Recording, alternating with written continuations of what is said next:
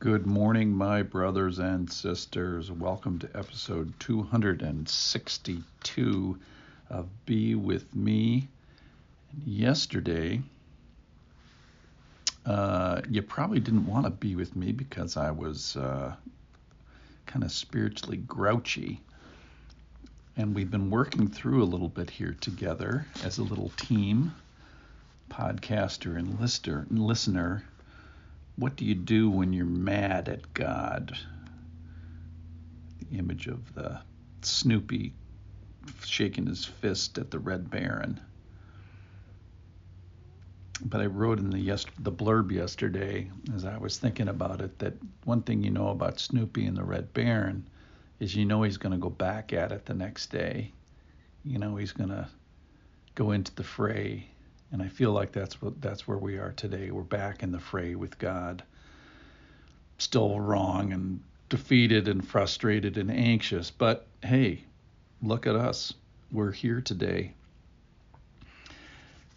I feel like we're halfway through writing a psalm. Half the psalms are about they start with some misunderstanding or misperspective or bad news or frustration or bad earthly situation and then they get the revelation of God. They get the spiritual uh, teaching that they're supposed to get, and then the person understands it and uh, and applies it. So oftentimes psalms end differently than when they start, and I feel like we're we're not we're not at the end yet. Don't don't get me wrong. We're still in the anxious and frustration, and I'm still mad. It even gets worse today in some ways. We're in uh, Luke chapter 12, and he says to his disciples, verse 22, I tell you, don't be anxious about your life, what you will eat, nor about your body, what you will put on. For life is more than food, the body more than clothing. Then this bothered me. Consider the ravens. They neither sow nor reap, they have neither storehouse nor barn, yet God feeds them. So the ravens are used as the good example in the in this passage, not the people, the ravens. And then this spiritual note here of how much more value are you than the birds. And then verse 25 talks about your mental limitations, of which of you, by being anxious, can add a single hour, a single inch to his span of life? And of course, none of us. Verse 26 if then you are not able to do as small a thing as that, so really, the, the author almost insults you, says you're you're totally inadequate, then why are you anxious about the rest? And then it gets worse. Here's the part we didn't read yesterday. Consider the lilies, how they grow. They neither toil nor spin. Yet I tell you, even Solomon in all his glory was not arrayed like one of these. So now the lilies are going to be used as a is a better example than you, me. But if God so clothes the grass, which is alive in the field today and tomorrow is thrown in the oven, how much more will He clothe you, O, o of little faith? And do not seek what you are to eat and what you are to drink, nor be worried. For all the nations of the world seek these things, and your Father knows that you need them.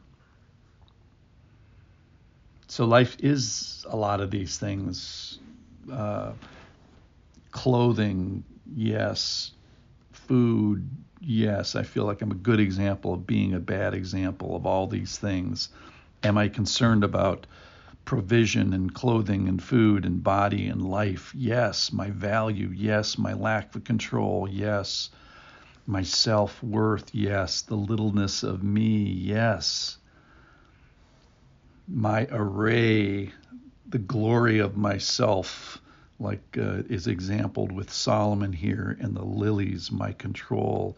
Are these things that I that I think about? Yes. And how do we do? Not very good. how do I do? Not very good. Do you ever get the he says, Well, oh, you of little faith, verse 28, oh, you of little faith. Maybe he's talking uh, about me or resembling or referencing me, or as a friend says, I resemble that remark. So I agree, life is more the, uh, more than all these things. And I guess the passage is pointing us to this end part here. So your father sees all the nations of the world doing this. So I'm not alone in this. I've got all the nations are following this knuckleheadedness that I'm demonstrating here this morning. So he sees all the nation and he knows that you need them. So he knows this is the lot that he's given us is to be concerned about these things and be stewards of all these things, but not be anxious. And then this really this passage is not about me, even though I've been talking about myself for the last two days and my frustration with ravens and lilies. How much more will he clothe you? how much more valuable am I than the birds? How much more value, how much more, uh, how much more activity will God interject? How much more will He clothe me? So this passage is really about God, and I think we're getting to there today. And I'm obviously not going to even finish today, but the so the so let's talk about this podcast for a second. So these are the good news about this podcast is you get my real amazement and my real wonder and my real discovery in real time uh, with the Lord. That's the that's the good part. That's the beautiful part of this podcast. The bad part about it is you also get because this is really done on a daily basis and with my wrestlings with God and my fist towards God. You also get the other parts, the ugly parts, of, quote unquote, the other parts. And maybe you too have had a day or two where you want to shake your fist at God, where it doesn't come easy for you, and you end up being as a poor example, oh, you of little faith. Yeah, that's, hey, that's me. Or birds and plants are used as better examples of you, and it just pisses you off and maybe you start with a misunderstanding or a, a don't understand yet of a passage, um, or maybe you're halfway there and you're just working through the process. And if that's you, then you are a friend of mine and you are a friend of this podcast, and I will see you tomorrow and we'll try to figure this out together.